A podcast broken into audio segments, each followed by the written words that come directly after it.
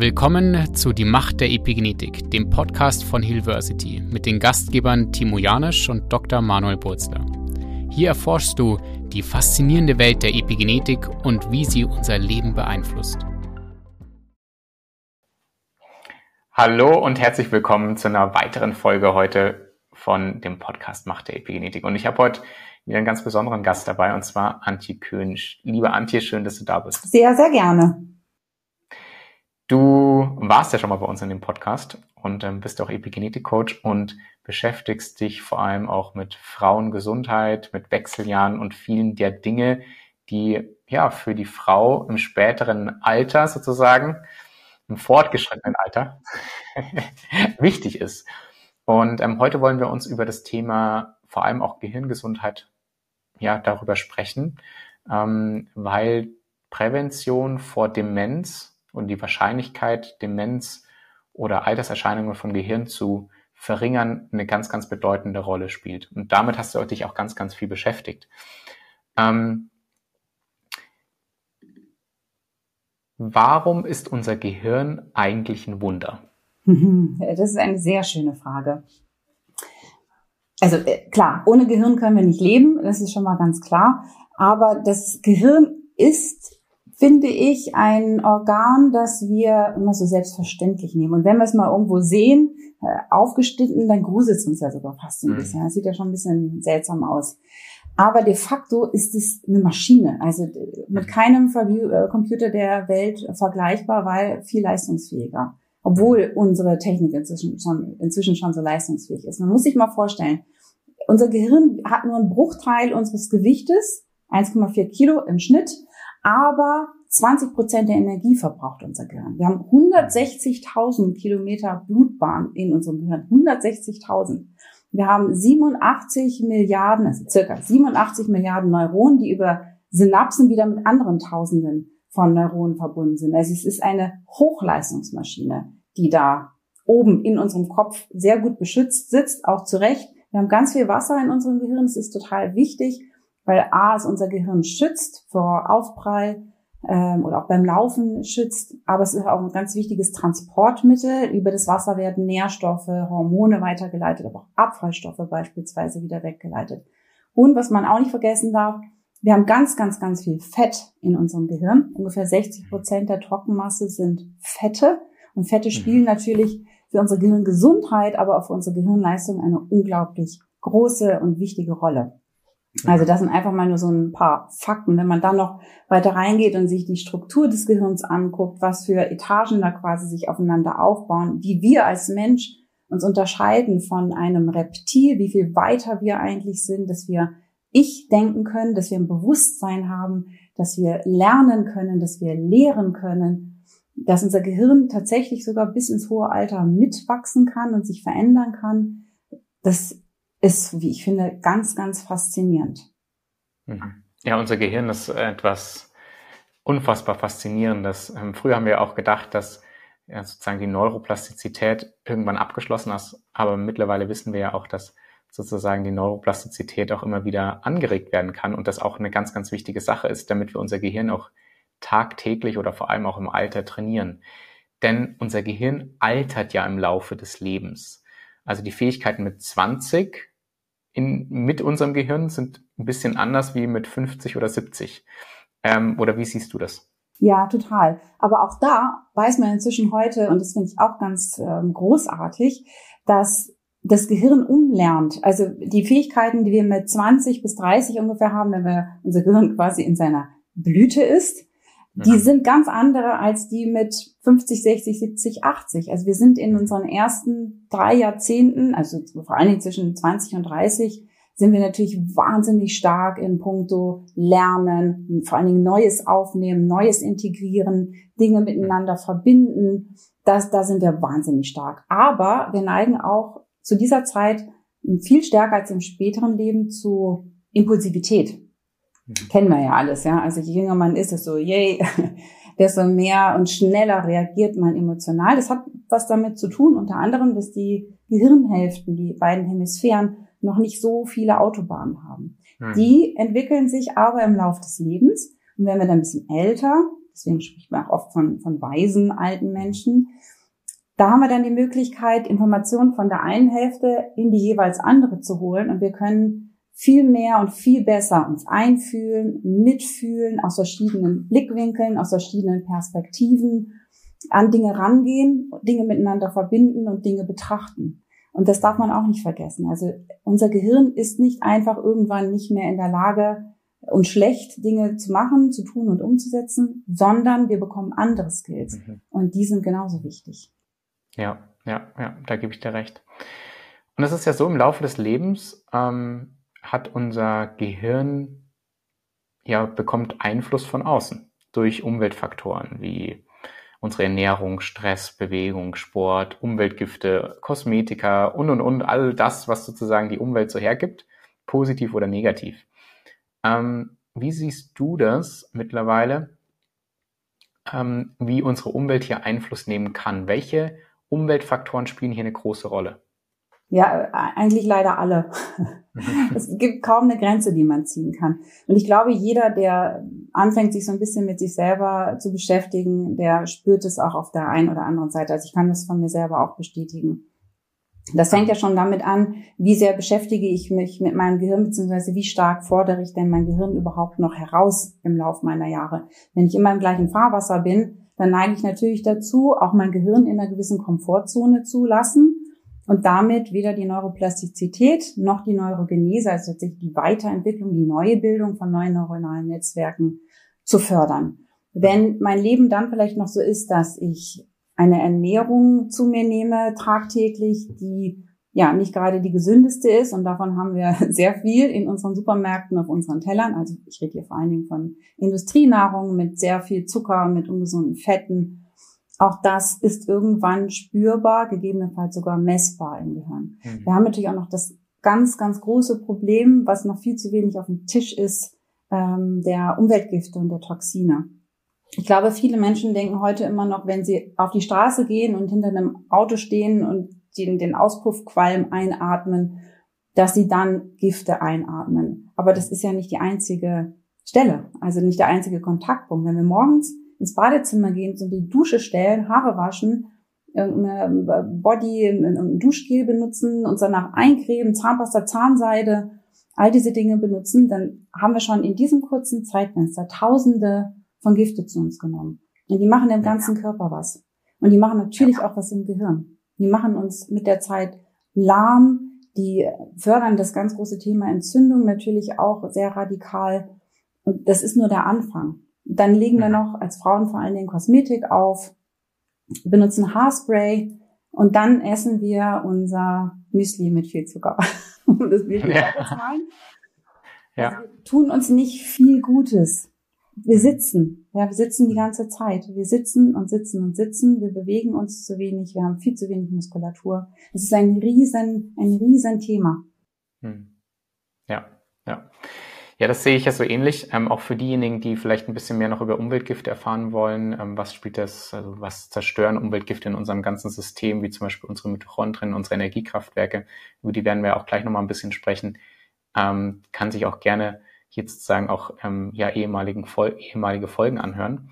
Ähm, und die Folge von diesen ganzen Auswirkungen, diesen Umweltfaktoren ist ja eine Sache, und zwar dass unser Gehirn sich still entzünden kann.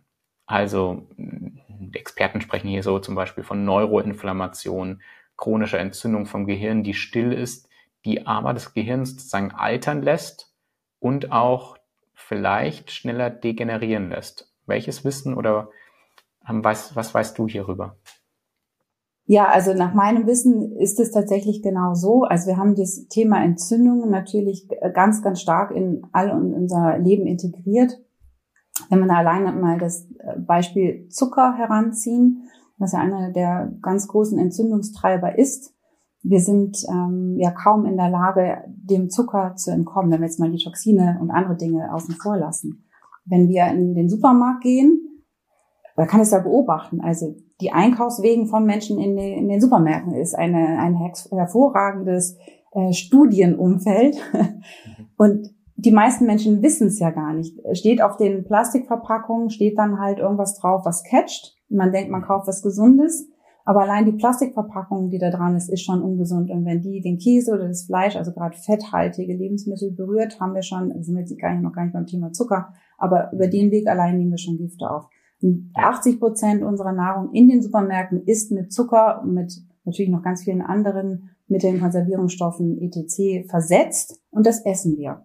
Mhm. Das essen wir, wir nehmen das zu uns jeden Tag Morgens gönnen wir uns vielleicht, weil wir glauben, es ist gesund, ein Smoothie aus dem Supermarkt, der mhm. mit Früchten nur ist, in der Regel dann mit Banane und Apfel ausschließlich. Wir haben also die ganzen Fruchtzucker mit drin. Vielleicht ist es auch ein Glas Orangensaft. Wir essen das Müsli dazu und das Ganze geht dann weiter mit Pasta, Snacks zwischendurch und so weiter. Und was wir uns damit antun, ist im ganzen Körper und nachher eben auch im Gehirn, ähm, das alles legt sich im Lauf der Zeit auf unseren Stoffwechsel. Also wir haben immer eine Stoff Stoffwechselproblematik, die sich nachzieht. Wir sprechen sehr viel über den Diabetes Typ 2 in den letzten Jahren, weil der stark auf dem Vormarsch ist.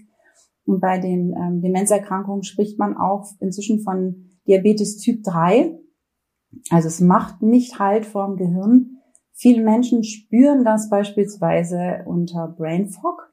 Also mhm. wundern sich, dass sie immer so einen Nebel im, im Kopf haben. Mhm. Das sind so erste Anzeichen. Konzentrationsschwierigkeiten ist auch ein weiteres Anzeichen. Nicht mehr wirklich dranbleiben können an Dingen ist ein erstes Anzeichen. Das Problem, und das wirst du wahrscheinlich aus deiner Praxis sehr gut kennen, ist natürlich, dass man es nicht wirklich messen kann.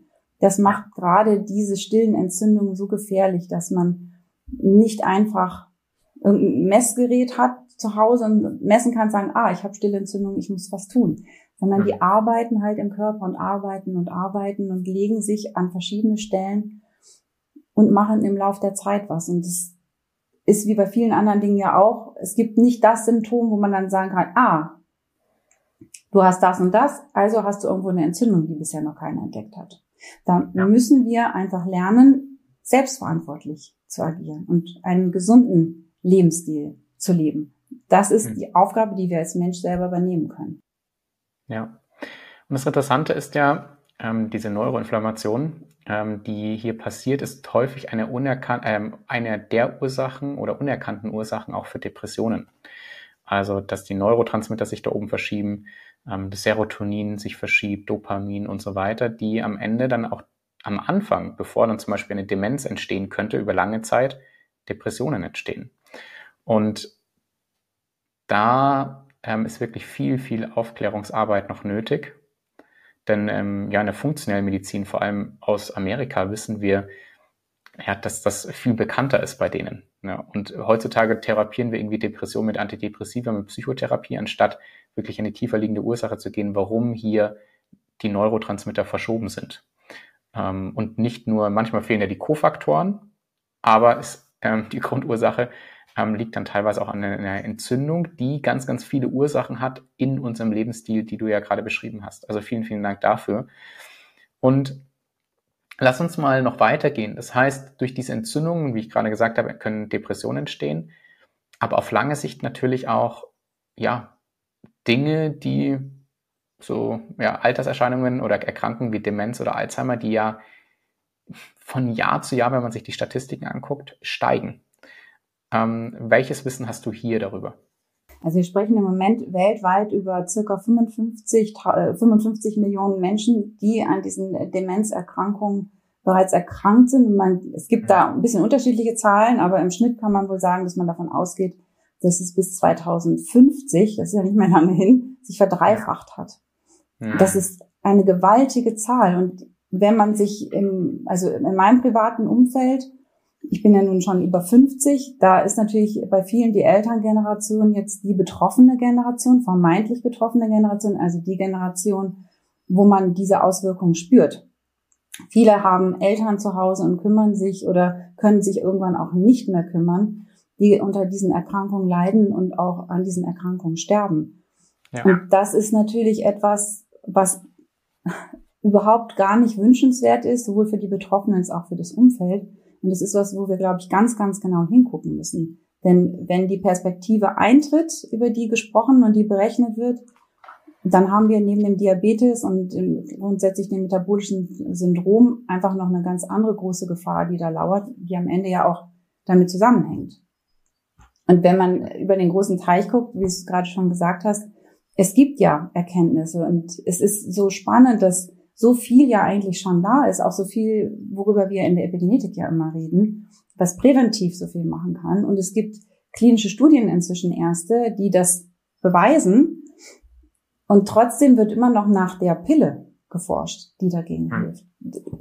Das macht einem manchmal so ein bisschen verzweifelt. Also ich würde da gerne den Dale Bredesen mal ins Spiel geben, ins Spiel bringen, der ähm, jetzt vor ein paar Jahren seine erste klinische Studie abgeschlossen hat. Es war nur eine kleine und er musste auch darum kämpfen. Er durfte natürlich erstmal nicht. Äh, will ja keiner, dass da im Zweifel was Positives bei rauskommt. Aber auch er ist einer der Wissenschaftler, der lange, lange Zeit versucht hat, eben diese eine Pille zu entwickeln, aber hat aufgegeben, weil er gemerkt hat, es funktioniert halt einfach nicht. Es wird nicht die eine Pille geben. Und der Bredesen hat sich dann auf den Weg gemacht und hat, wie ich finde, ganz fantastische ähm, Dinge herausgefunden.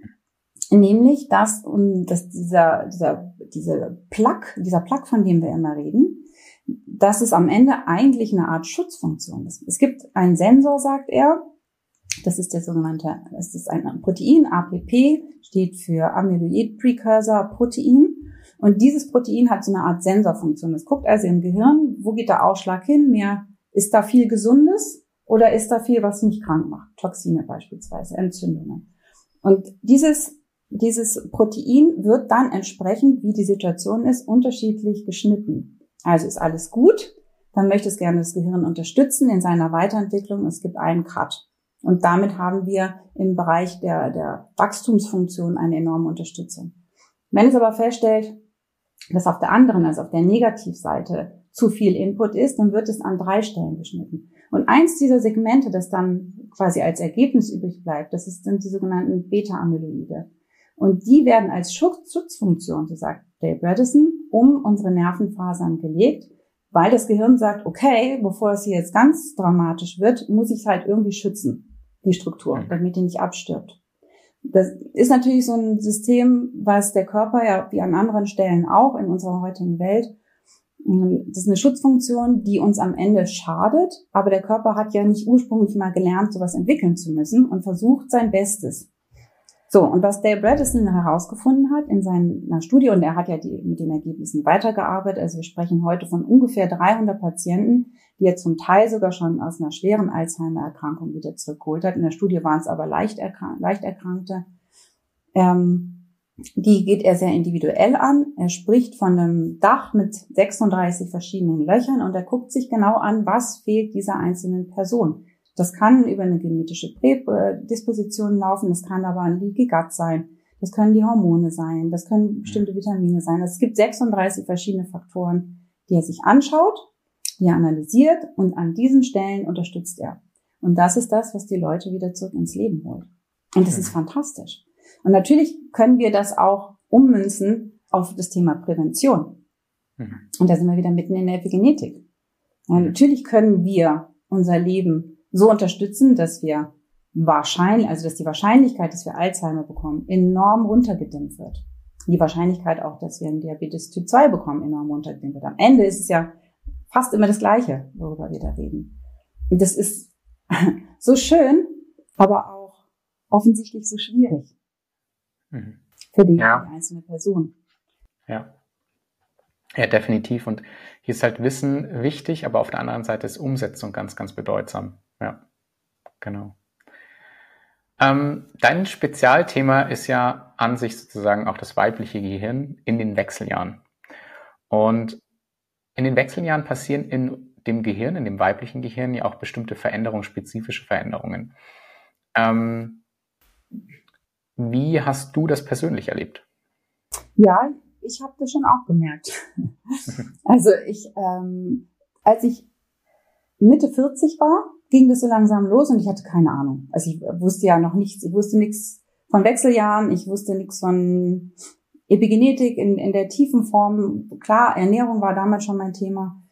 Ähm, aber mir war überhaupt nicht klar, weil es überhaupt keine Aufklärung gab, was überhaupt dieses ganze Thema Wechsel ist und schon mal gar nicht, was es gegebenenfalls auch mit dem Gehirn zu tun haben könnte. Das heißt, ich habe enorm stark gemerkt, dass meine Konzentration nachlässt, dass ich fahrig werde, dass ich mehr Angst habe, dass ich meinen Alltag viel mehr als Stress wahrnehme, als ich das vorher getan habe. Plus dazu kamen dann noch enorme Schlafprobleme dazu, später, aber ganz viel später dann auch ähm, Hitzewallung und solche Sachen. Und das, am Ende passiert das ja alles im Gehirn. So, und heute weiß man, dass das Gehirn einer Frau sich insofern von einem Mann unterscheidet. Also in der Grundstruktur gibt es gar keinen Unterschied. Aber die Hormone, die halt dann irgendwann nicht mehr als Kommunikation zwischen Eierstöcken und dem Gehirn da sind, weil eben die Eierstöcke irgendwann die Produktion von Östrogen einfahren, also langsam runterfahren und irgendwann ganz einstellen, fehlt dieses Hormon bei uns Frauen und kann uns nicht mehr schützen. Und das tut es eben in ganz vielen Bereichen im Gehirn. Also das Östrogen ist ein enorm wichtiger Regulator für die unterschiedlichsten Dinge, die sich in unserem weiblichen Gehirn abspielen. Da geht es um das Thema Erinnerungen, es geht auch um das Thema Hitze. Auch das wird am Ende im Gehirn reguliert. Ja, der scannt das Gehirn, wie ist denn die Temperatur? Und das Östrogen ist da eins der, der Botenstoffe. Wenn es nicht mehr da ist, kann das Gehirn es alleine nicht mehr erfassen, nicht mehr regulieren, bekommt nicht die richtige Information und versucht halt irgendwie was zu tun. Mhm.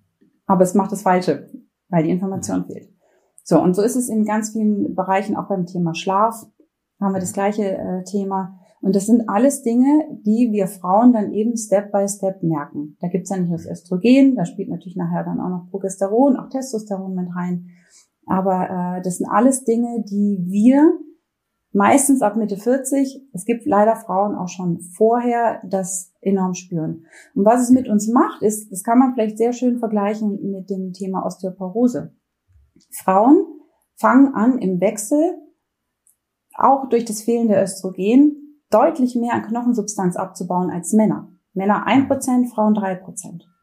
Und im Prinzip passiert Ähnliches in unserem Gehirn. Wenn man Scanbilder nebeneinander hält von Frauen vor dem Wechsel und nach dem Wechsel, sehen wir, und da beginnt es nämlich schon, sehen wir erste Anzeichen von Plaques.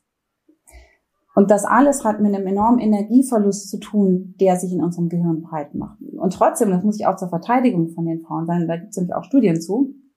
Trotzdem ist es nicht so, dass die Frauen in dem Alter leistungsfähiger werden. Also das untersucht man noch. Das ist ja auch, wenn man, wenn wir Frauen Kinder bekommen, obwohl wir extrem wenig schlafen und unglaublich angespannt sind, schaffen wir unseren Alltag. Auch und genauso ist es auch im Job.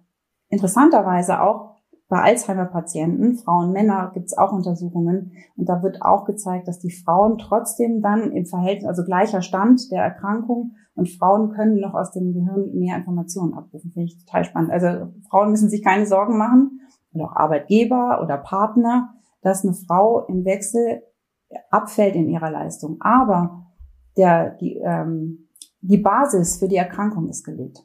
Also es ist nicht so, dass Alzheimer plötzlich anfängt sondern mhm. wir müssen zurückgucken. Und das ist bei den Frauen eben im Wechsel. Das ist der, der Moment, in dem wir unter Umständen anfangen, in diese Erkrankung zu gehen. Und nur wenn wir das wissen, können wir auch was dagegen tun. Und das ist ganz, ganz, ganz wichtig. Darüber wird tatsächlich viel zu wenig bis gar nicht geredet. Weder beim Arzt, ich finde es auch fast ein bisschen die Aufgabe eines Gynäkologen, mhm ja, der mich eigentlich grundsätzlich aufklären sollte über den Wechsel, was er auch nicht tut in der Regel. Jetzt hier niemand angreifen. Es gibt bestimmt ein paar tolle, die das machen, aber viel zu wenige ist das, was ich weiß, was ich auch wieder gespiegelt bekomme. Und ich glaube, wenn man darüber mehr weiß und wenn man was dagegen tut, auch dazu bieten wir ein Programm an bei unserer Bloom Academy, dann kann man da enorm viel auffangen und enorm viel für sein Alter tun. Mhm. Ja, ja, da gebe ich dir vollkommen recht. Ähm, das heißt, wir können präventiv vorbeugen für das Thema Demenz, zumindest die Wahrscheinlichkeit reduzieren, die Symptome auch reduzieren, in Anführungsstrichen, und auch eigentlich den Wechsel der Frau sozusagen unterstützen, dass die Symptome nicht so stark sind vom Wechsel. Also so ist es so grob zusammengefasst ganz gut. Und am Ende tun wir auch noch was für unsere Langlebigkeit weil ähm, das Ganze uns eigentlich auch verjüngt, wenn wir diese Dinge tun. Das ist ja das Großartige. Das ist ja, am Ende ist es alles eins. Also wenn wir darüber reden, präventiv für uns grundsätzlich als Mensch, egal ob Mann oder Frau. Aber klar, ja. was du gerade gesagt hast, bezieht sich natürlich auf die Frau. Ähm, wenn wir unser Leben in die Hand nehmen und selbstverantwortlich ganz bestimmte Mechanismen in unserem Leben entsprechend einstellen oder umstellen oder verstärken, dann haben wir eine enorm große Chance, lange, lange, lange Jahre, da sind wir beim Thema Longevity, das wird uns auch bald erreichen, hoffe ich. In vielen anderen Ländern wird schon viel darüber geredet, bei uns noch viel zu wenig. Also wir reden hier über, über Langlebigkeit, über das Thema lange gesund leben. Dann können wir wirklich, wirklich viel machen. Und ich beobachte das immer wieder und es fasziniert mich sehr. Es gibt auch heute glücklicherweise ja schon einige ältere Generationen, die das auch ganz bewusst einsetzen. Die sagen, ich möchte keine Wohnung mit Fahrstuhl, ich möchte die Treppen laufen und ich muss sie auch laufen, damit ich fit bleibe. Ja. Die in wunderbaren sozialen Beziehungen leben, die Freunde haben, ist ein ganz wichtiges Thema. Ja äh, Freunde haben, soziales Leben führen, sich Herausforderungen stellen, bis ins hohe Alter. Und wenn wir uns die Blue Zones anschauen, wo die Menschen ja wirklich lange leben und auch kaum ärztliche Betreuung brauchen und auch das Gehirn gut funktioniert, dann sind es genau die Parameter. Das ist immer die Ernährung, es ist immer die Bewegung und der Sport, es ist immer das soziale Miteinander, es sind die Herausforderungen, es, es ist, dass ich ein, immer noch ein, eine Idee habe von dem, was ich mit meinem Leben bewirken will. Das sind einfach Fundamente unseres Lebens. Ja. Du hast jetzt die Ernährung angesprochen, du hast ähm, die Alltagsbewegung angesprochen, du hast den Sport angesprochen. Ähm, was wir noch nicht so richtig angesprochen haben, ist das Thema Schlaf, ähm, das ja auch sehr bedeutend ist sozusagen für uns. Also wir leben ja mittlerweile in einer Schlafpandemie eigentlich. Die meisten Leute schlafen zu wenig, wissen überhaupt nicht, was gute Schlafqualität bedeutet und wie guter Schlaf uns eigentlich gut tut. Also das wirkt ja auch nochmal ganz stark auf unser Gehirn ein, auf die Entzündung ein im Gehirn. Ähm, und was wir auch noch nicht angesprochen sind Nahrungsergänzungsmittel. Ähm, was hast du, gehen wir mal direkt auf Nahrungsergänzungsmittel ein. Ähm, was empfiehlst du denn zum Beispiel, was ganz, ganz wichtig ist? ist natürlich immer sehr individuell, aber wenn ich so ein paar grundsätzliche Dinge empfehlen würde, wäre es auf jeden Fall immer Omega-3 mhm. als gute Fettsäure für unser Gehirn zum einen, um die Kommunikation von, von äh, Neuron zu Neuron über die Synapsen zu fördern, aber auch um natürlich die Zellmembran optimal aufzustellen. Ähm, Spermidin ist ja im Kommen ein ganz tolles Mittel, um das Gehirn zu unterstützen in seiner kognitiven Fähigkeit aber auch um es wieder wachsen zu lassen, um da die Unterstützung zu geben. Ist auch ein ganz wichtiges Nahrungsergänzungsmittel, was ich da empfehlen würde. Ich würde vor allen Dingen aber tatsächlich auch in die, ähm, äh, gar nicht so stark immer in die Nahrungsergänzung gehen. Das ist ja dann tatsächlich ergänzend individuell, sondern mir die Bestandteile raussuchen, die wir in einer mediter mediterranen Ernährung ähm, vorrangig haben. Also wirklich gute Öle, gute Fette, viele Ballaststoffe, viel Gemüse, also Antioxidantien. Unser Gehirn muss geschützt werden, eben gerade vor diesem Thema äh, Entzündungen. Und auch da haben wir dann natürlich, Fisch ist natürlich so ein bisschen ein schwieriges Thema. Ähm, aber da haben wir dann ja Omega-3 eben als Ersatz, als Nahrungsergänzung.